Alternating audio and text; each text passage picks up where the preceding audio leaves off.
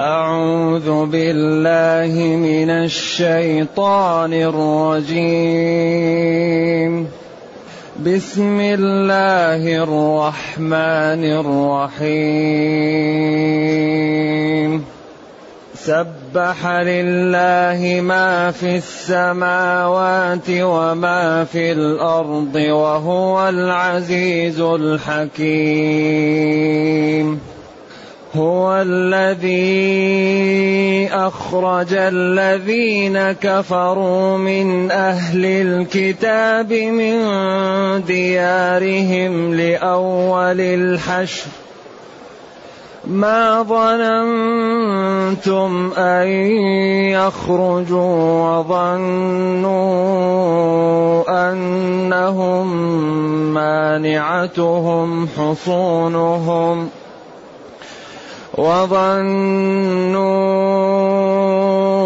أنهم مانعتهم حصونهم من الله فأتاهم الله من حيث لم يحتسبوا. وقذف في قلوبهم الرعب. يخربون بيوتهم بأيديهم. يخربون بيوتهم بأيديهم وأيدي المؤمنين. فاعتبروا يا أولي الأبصار. ولولا أن كتب الله عليهم الجلاء لعذبهم في الدنيا لعذبهم في الدنيا ولهم في الآخرة عذاب النار. ذلك بأنهم شاقوا الله ورسوله ومن يشاق الله فإن الله شديد العقاب ومن يشاق الله فإن الله شديد العقاب. ما قطعتم من لينة أو تركتموها قائمة على أصولها فبإذن الله فبإذن الله وليخزي الفاسقين. وما افاء الله على رسوله منهم فما اوجفتم عليه فما اوجفتم عليه من خيل ولا ركاب ولكن الله يسلط رسله على من يشاء. ولكن الله يسلط رسله على من يشاء. والله على كل شيء قدير. الحمد لله الذي أنزل إلينا أشمل كتاب وأرسل إلينا أفضل الرسل وجعلنا خير أمة أخرجت للناس. فله الحمد وله الشكر على هذه النعم العظيمة والآلاء الجسيمة. والصلاة والسلام على خير خلق الله. وعلى آله وأصحابه ومن اهتدى بهداه. أما بعد فإن هذه السورة تسمى سورة الحشر وهي مدنية باتفاق. وقال ابن عباس هي سورة النظير أو هي النظير وبدأت بالفعل الماضي سبح لله والبسملة تقدمت فسبح هنا من المفسرين من قال سبح صلى ودعا أي صلى لله وخشع وطاع لله. ومن من قال سبح يعني بمعنى قدس ونزه فتكون اللام مؤكدة صلة على المقصود بسبح. إذا كانت سبح صلى تكون صلى لله. وإذا كانت سبح بمعنى قدس ونزه تكون اللام مؤكدة. أي صلى أو قدس أو سبح أو لأجل الله ما في السماوات غلا ما لأن ما في الكون أكثره غير مكلف. النجوم والبحار والسماوات والأراضين والأشجار هذا غير مكلف وغير المكلف يعبر عنه بما والعاقل يعبر عنه بمن. وقد يعطى هذا حكم هذا وهذا لكن هذا أغلبي كما قال ومنهم من يمشي على بطنه. والذي يمشي على بطنه من المخلوقات غير غير عاقل. لكن في الغالب أن تكون مال من للعقلاء وما لغير العقلاء. سبح لله ما في السماوات وما في الأرض. أي نزهه وقدسه وصلى له وأطاعه. وهو ج...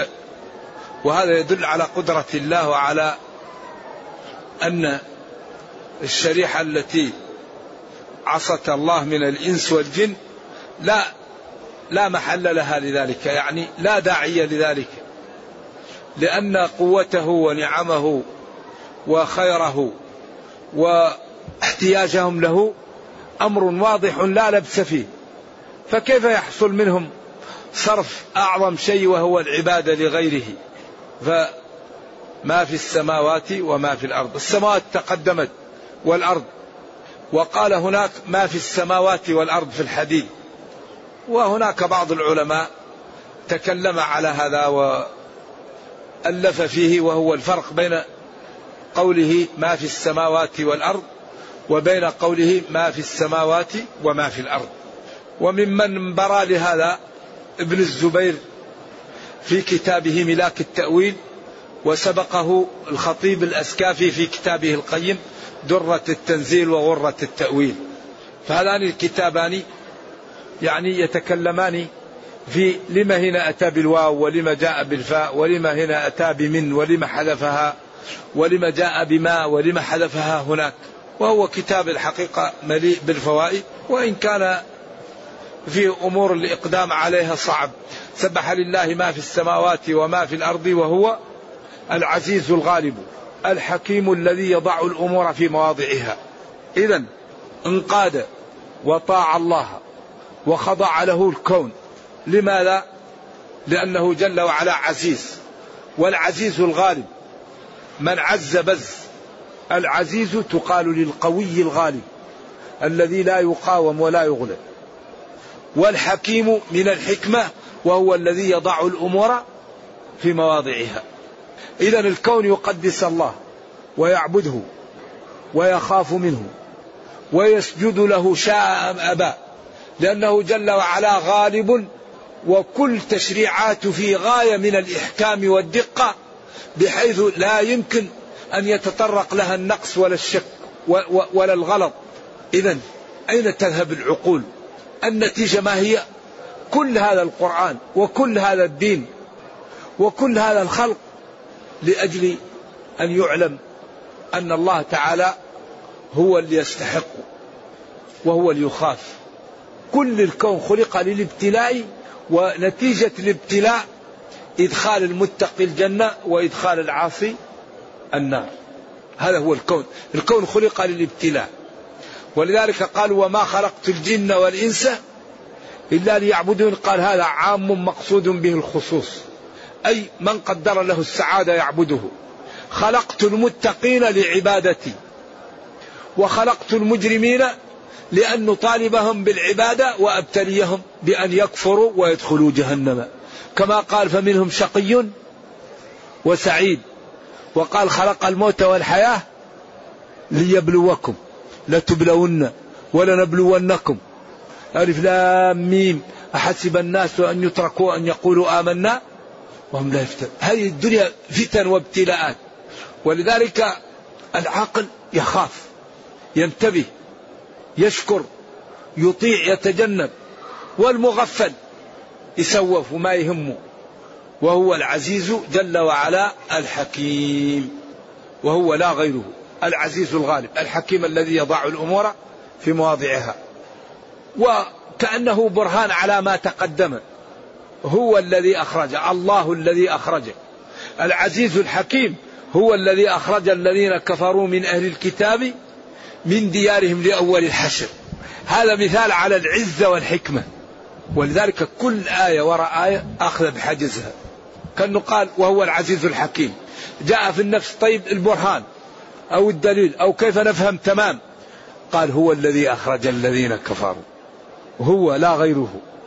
الذي أخرج الذين كفروا من ديارهم من بيوتهم وهم بنو النضير أه؟ أيوة هو الذي أخرج الذين كفروا من أهل الكتاب. أخرج الذين كفروا من هم من بيانية بيان لجنسهم هم من هؤلاء الكافرين من أهل الكتاب من جنس أهل الكتاب. وهم بنو النضير في السنة الرابعة. لما ذهبوا لمكة وحالفوهم ونقضوا العهد وألبوا الكفار من حول المدينة على المدينة وفعلوا ما فعلوا. أرسل النبي صلى الله عليه وسلم لرئيسهم محمد بن مسلمة وناس وأقضوا عليه فامتلأت قلوبهم من الرعب وحاصرهم أقل من عشرين يوما فامتلأت قلوبهم من الخوف وأنزل الله لطفه ورحمته بالمسلمين فامتلأت قلوبهم خوف ثم يعني اتفقوا على أن يخرجوا وتحمل إبلهم ما تستطيع ويتركوا الباقي. فبين الله تعالى رحمته ولطفه وعزته وحكمته بما فعل بهذه الشريحة من يهود. لأن كان حول المدينة بنو النضير وبني قريظة وبنو قريظة وبنو قينقاع كلهم كانوا فالنظير هؤلاء في أول شيء عملوا ما عملوا وتبعتهم قريظة وفعل بهم ما فعل بهم وقينقاع أيضا فعلوا ما فعلوا وأجلوا في آخر الأمر. هو الله جل وعلا الذي أخرج الذين كفروا من أهل الكتاب وهم بني النضير من ديارهم في المدينة حول المدينة. كانت لهم حصون ستة قوية ومنيعة. ومليئة بالعتاد وبالأموال وبالمنعة وبالقوة. ما ظننتم أيها المسلمون من ديارهم لأول الحشر. أول الحشر فيك أقوال أربعة. قيل أول حشر ليهود لهؤلاء لأنهم خرجوا من بابل وخرجوا قبل بخت نصر وسكنوا العرب ولم يوقع لهم إجلاء. هذا أول إجلاء عمل لهم. والإجلاء الثاني الذي عمله عمر في خلافته. وقيل أول الحشر المقصود به أنهم يعني أخرجوا من هنا لأول الحشر ويستمروا حتى يأتوا للحشر وهو القيامة. أن هذا كناية عن بداية وقوعهم في المشاكل من أول هذا اليوم إلى أن تأتي القيامة. ولذلك قال لا يبعثن عليهم إلى يوم القيامة من يسومهم سوء العذاب.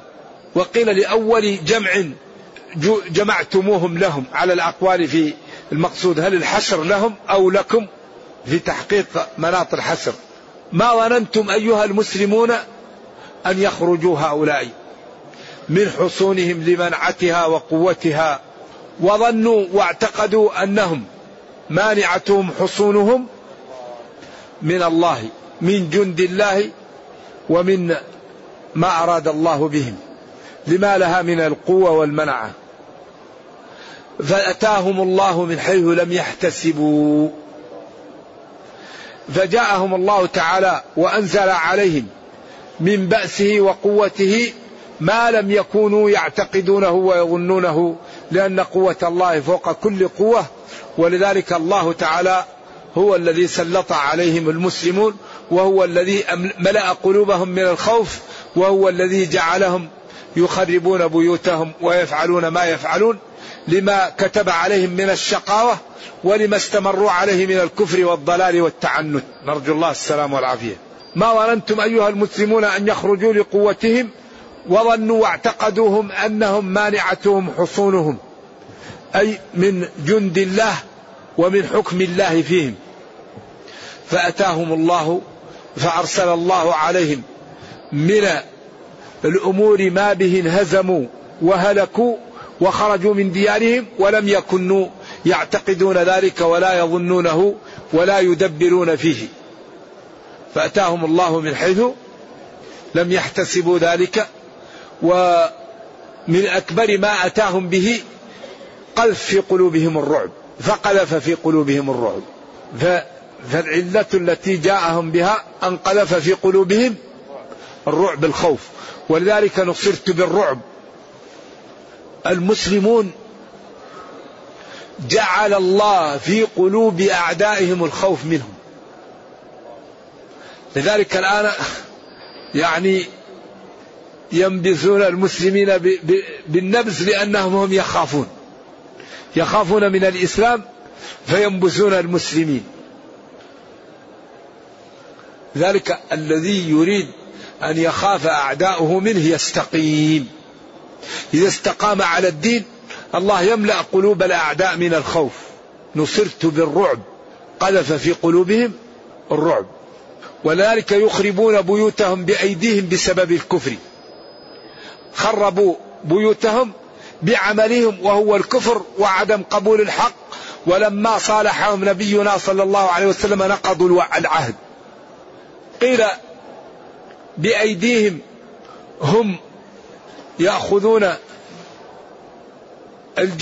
البيت ويكسرونه ليقفلوا الزواقيط ولي النافذة التي خربها المسلمون في الجدار هم يخربوا بيت ليأخذوا هذا الجدار ويغلقوه بأيديهم. يخربون بيوتهم بأيديهم بأن إذا المسلمون كسروا جدار هم يكسروا داخل البيت ويبنوا الجدار من داخل البيت. وأيدي المؤمنين المؤمنون أيضا يحاولون أن يكسروا الجدار فهم يكسروه من الخارج وهم يكسروه من الداخل ليبنوا ما تكسر من الخارج. ولذلك كانوا يخربون بيوتهم بأيديهم ليسدوا المنافذ وليأخذوا ما خف حمله وثقول ثمنه من بيوتهم. وليخربوا البيوت حقدا لكي لا تبقى على المسلم للمسلمين.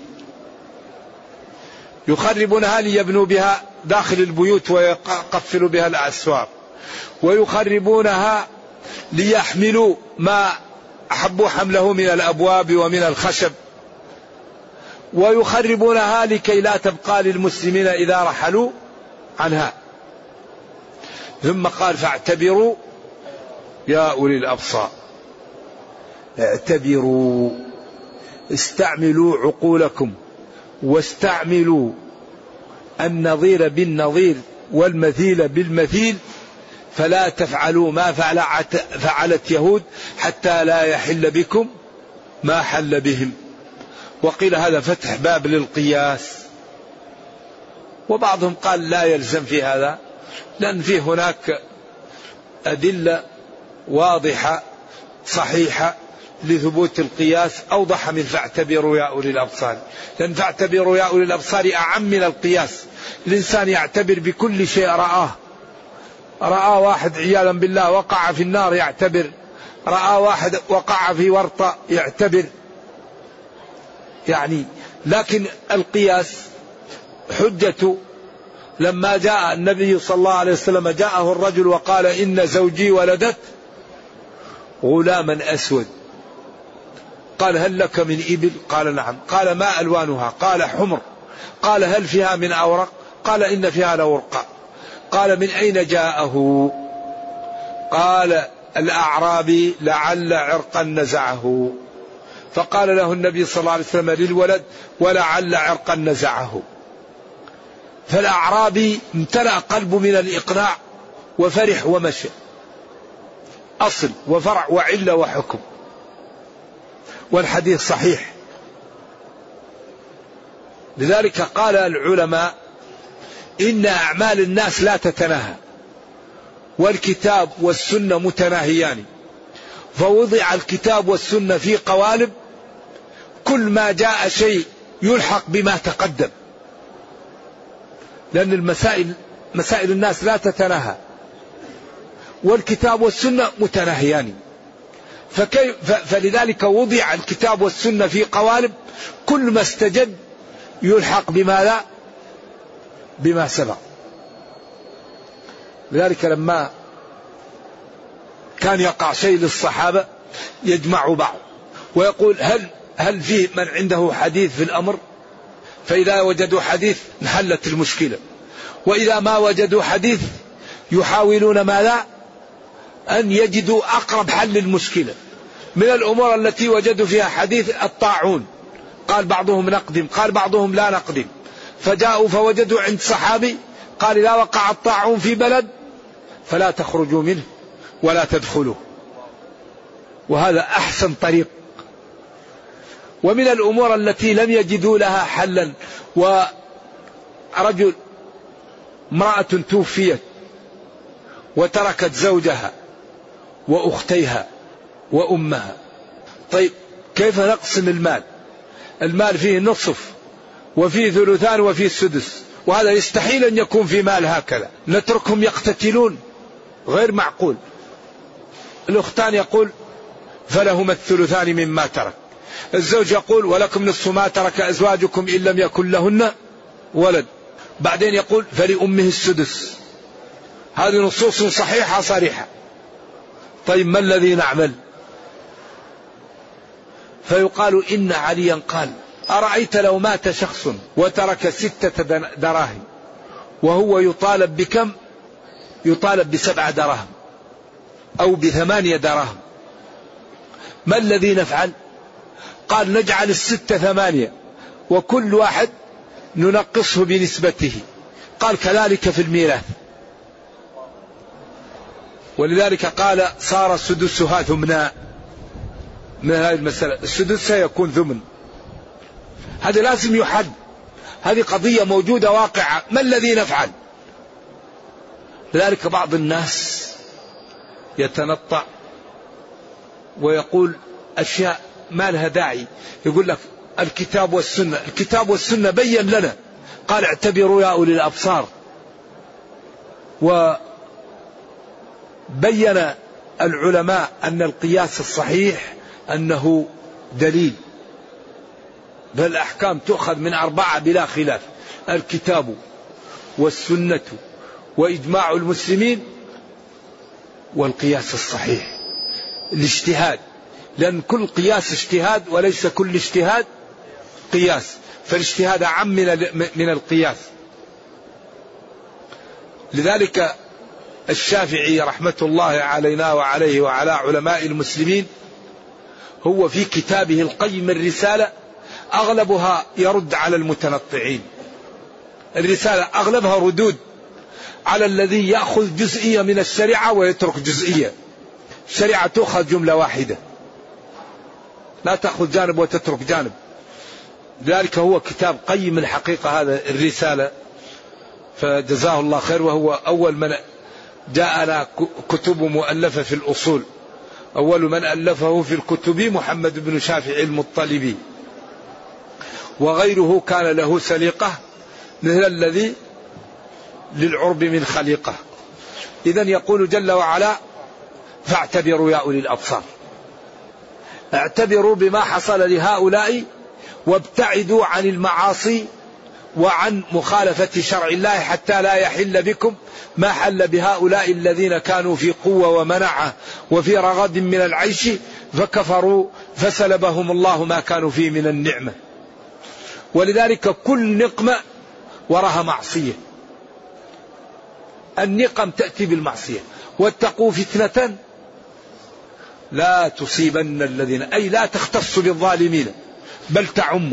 قالوا أنهلك وفينا الصالحون؟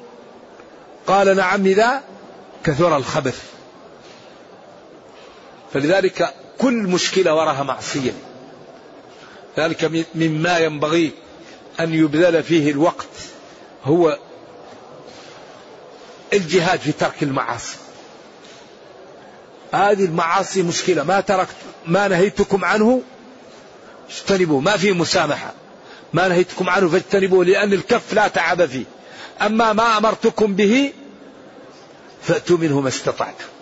الذي لا تستطيعون تسامحون. لكن الكف ما فيه تعب. ولذلك أغلب ما يميز الناس يوم القيامة الكف ترك الحرام. لأن أغلب الناس يصلي ويصوم ويذكر ويستغفر لكن كثير منها يفعل هذا ويفعل إيش؟ الحرام فتأكل السيئات الحسنات. أما الذي يرشد ويفعل الحلال والطاعة ولا يعمل المعاصي فيأتي رصيده يوم القيامة عالي جدا فيكون من المنازل الرفيعة ويكون من أصحاب المقامات العليا لأنه نهى نفسه عن هواها وأطاع ربه. كما قال فأما من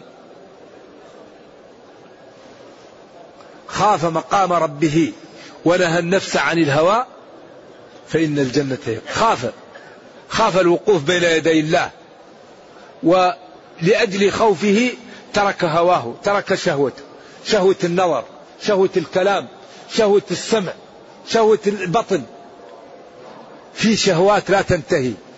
نهى نفسه عن شهواتها المحرمة طبعا. أما الحلال قل من حرم زينة الله التي أخرج لعباده. الحلال ليس حرام. بايح تنظر نظر حرام وتسمع سماع حرام حلال. بايح أن تنظر نظر حلال وتسمع سماع حلال وتتكلم كلام حلال. المحرم الممنوع هو الحرام. وهو الذي يمحق ويحرق. أغلب ما يمحق الناس بركة العمر بركة المال بركة الولد بركة السمعة. أكثر ما يمحقها هو المعاصي. لذلك لا خير في المعاصي. ومن أضر المعاصي الظلم الظلم الظلم ظلمات يوم القيامة. فالذي يظلم الناس دائما تجد عاقبة سوء يتنكس لذلك المسلم يترك ظلم الناس. ولولا أن كتب الله عليهم الجلاء لعذبهم في الدنيا. لولا حرف امتناع لوجود. امتنع تعذيبهم في الدنيا إيش؟ لوجود الجلاء لهم. تقول لولا زيد لزرتك. امتنعت الزيارة لوجود زيد. أيوة فهي حرف امتناع لوجود. ولولا أن الله تعالى كتب على النظير الجلاء من المدينة لأوقع بهم ما أوقع بقريضة ولكن الله رحمهم فكتب عليهم الجلاء ولم يستأصلوا يهلكوا كما فعل بأولئك. ولذلك ربنا يعلم ما لم يكن لو كان كيف يكون.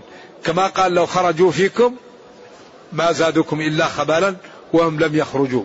ولولا أن الله تعالى كتب عليهم ولولا أن كتب الله ولولا أن الله تعالى كتب عليهم الجلاء وقدره لهم لعذبهم في الدنيا وأصابهم ما أصاب من بعدهم وهم قريضة. ولهم في الآخرة عذاب النار. أعوذ بالله. ومع الجلاء ومع ما حصل لهم لهم يعني ملك لهم ومعد لهم عذاب النار يوم القيامة لماذا؟ ذلك بأنهم شاقوا الله عادوا الله ورسوله وكرهوا ما جاء به محمد صلى الله عليه وسلم ونصبوا له العداء وألبوا عليه من حول المدينة. ومن يشاق الله فإن الله شديد العقاب. هذه مفردة في القرآن.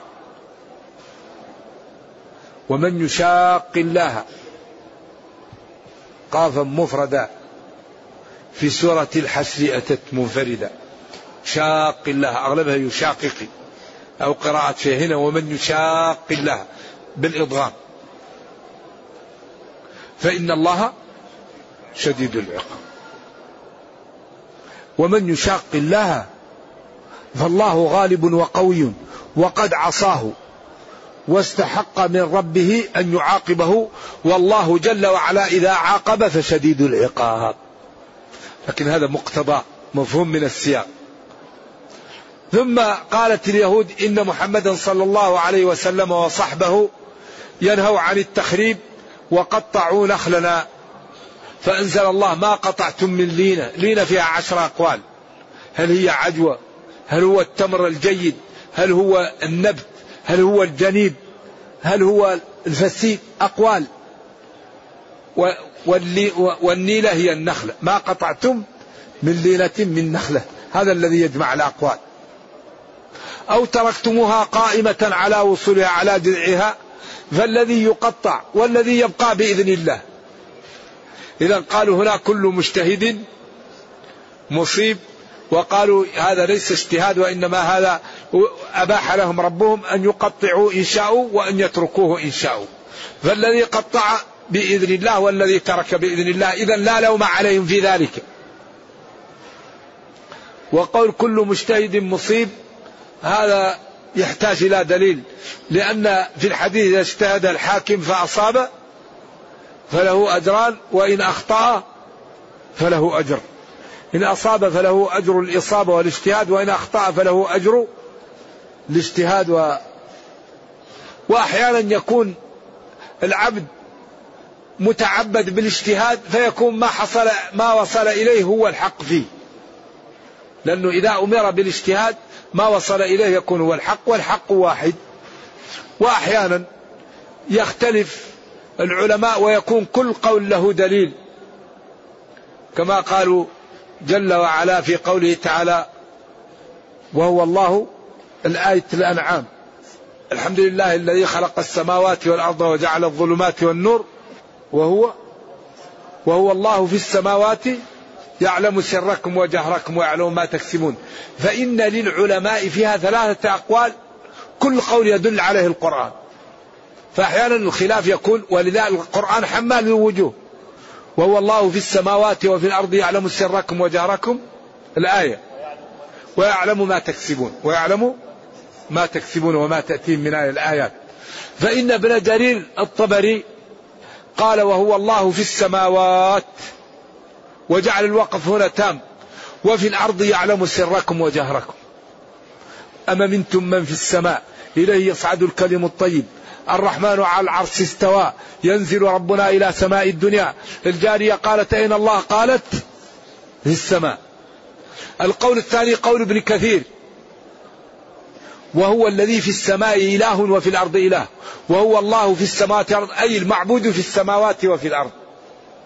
القول الثالث وهو الله في السماوات وفي الأرض يعلم سركم.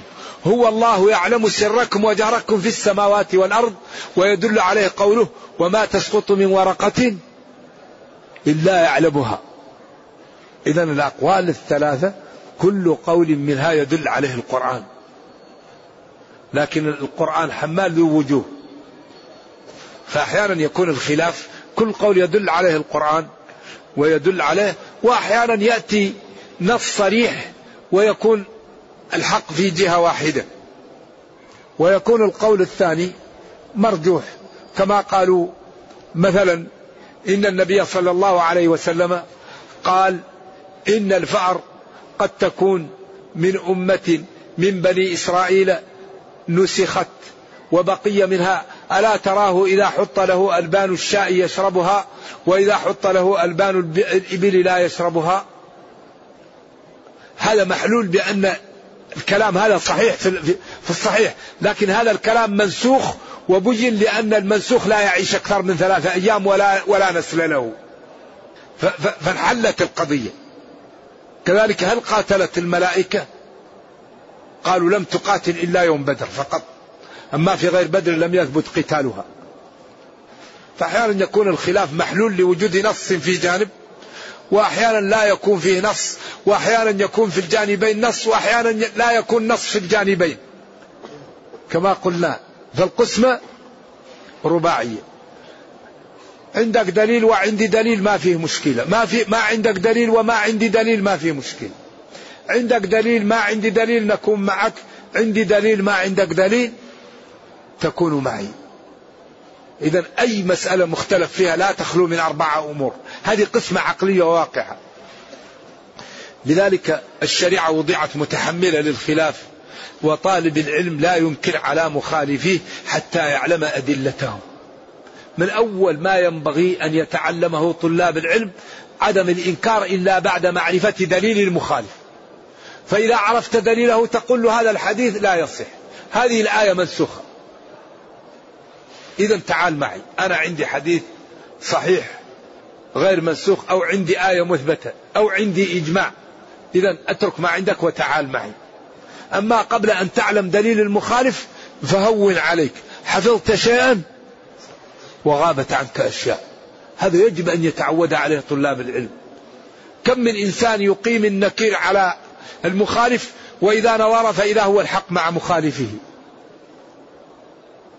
مالك بن أنس رضي الله عنه وعن علماء المسلمين لما قال له صديقه أبو جعفر المنصور أنا أريد أن نرغم الناس على العمل بالموطأ. نجعل الموطأ دستور للعالم للإسلام. قال له لا تفعل.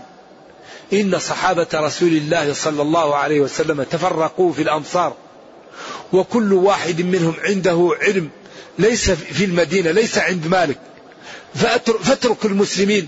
كل جهة تعمل بما وصلها من دين الله ومن سنة رسول الله صلى الله عليه وسلم. لا تضيق على المسلمين.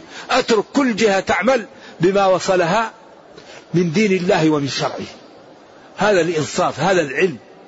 ولذلك كم في الموطأ من الأحاديث بالنسبة لما في صحيح البخاري ومسلم والسنن الأربعة وسنن البيهقي والمصنف عبد الرزاق وابن أبي شيبة والمعاجم ومسند أحمد. فلذلك قال له لا تضيق واسعا. أترك المسلمين كل جهة تعمل بما وصلها من سنة النبي صلى الله عليه وسلم. والشافعي لما ذهب إلى مصر ماذا؟ أصبح في الجديد في الجديد في الجديد. نصف المذهب. وأحمد رضي الله عنهم جميعا لا يمكن تجد حديث إلا ولأحمد رواية به. لذلك الروايات تصل إلى سبعة ثمانية. أقل روايتان ثلاث روايات في داخل المذهب. فلا نضيق واسع. ونعلم أننا إذا كنا نحب الدين غيرنا يحب الدين. إذا تعلمنا غيرنا تعلم. إذا كنا لنا شيوخ غيرنا له شيوخ. إذا كنا نخاف من النار غيرنا يخاف. وبعدين فلا تزكوا أنفسكم. هو أعلم بمن اتقى. المسلم لا يرى أنه أفضل من غيره وأنه أعلم من غيره. لا. كلنا خطاؤون وخير الخطائين توابون. وجد مالك يبكي في آخر حياته فقيل له ما الذي يبكيك؟ قال أكثرت من الرأي ونقل عني وددت أني أضرب في كل رأي صوت ونجوت منه. فلذلك يعني على مهل الواحد ويعني لا يستعجل بالإنكار على الآخرين حتى يعلم أدلتهم. فإذا علم أدلته أنها باطلة لا مانع من إنكار المنكر. نعم. والمنكر لا يكون إلا بما مجمع على إنكاره. مسائل الخلاف لا يقال فيها منكر. المسائل المختلف فيها ليس فيها منكر لكن فيها الأحوط فيها الأولى فيها الأفضل فيها الأرجح. المنكر ما أجمع على إنكاره. الجارية يقول سألها الرسول صلى الله عليه وسلم لما قال لها من أنا؟ قالت أنت رسول الله. قال قال لها أين الله؟ قالت في السماء. قال اعتقها فإنها مؤمنة والحديث في مسلم وفي غيره. ف ولكن هذا الذي ذكرنا لا بد أن نصحب الأسس الثلاثة التي ذكرناها. التنزيه أولا. ثم التصديق ثم قطع الفكر عن إدراك الكيفية. ليس كمثله شيء وهو السميع البصير. ولا يحيطون به علما. هذا نستصحبه معنا وبعدين نثبت ما أثبت الله وننفي ما نفى الله ونثبت ما أثبت رسول الله صلى الله عليه وسلم وننفي ما نفاه وما سكت عنه الوحي نسكت. ما أثبته نثبته وما نفاه ننفيه وما سكت عنه الوحي نسكت. هذه طريق سلامة محققة ثم يقول جل وعلا للصحابة ما قطعتم؟ أيها المسلمون من نخلة أو تركتمها فذلك لا إثم فيه وبإذن الله وبإرادته. و... وقد وشرع لكم ذلك وأباحه لكم ليخزي الفاسقين لما يرون من الألم في تقطيع نخلهم. ثم بين الفيء والغنائم وأقسامه وإن شاء الله إذا الله أكرمنا بالحياة نكمل الدرس. من الغد.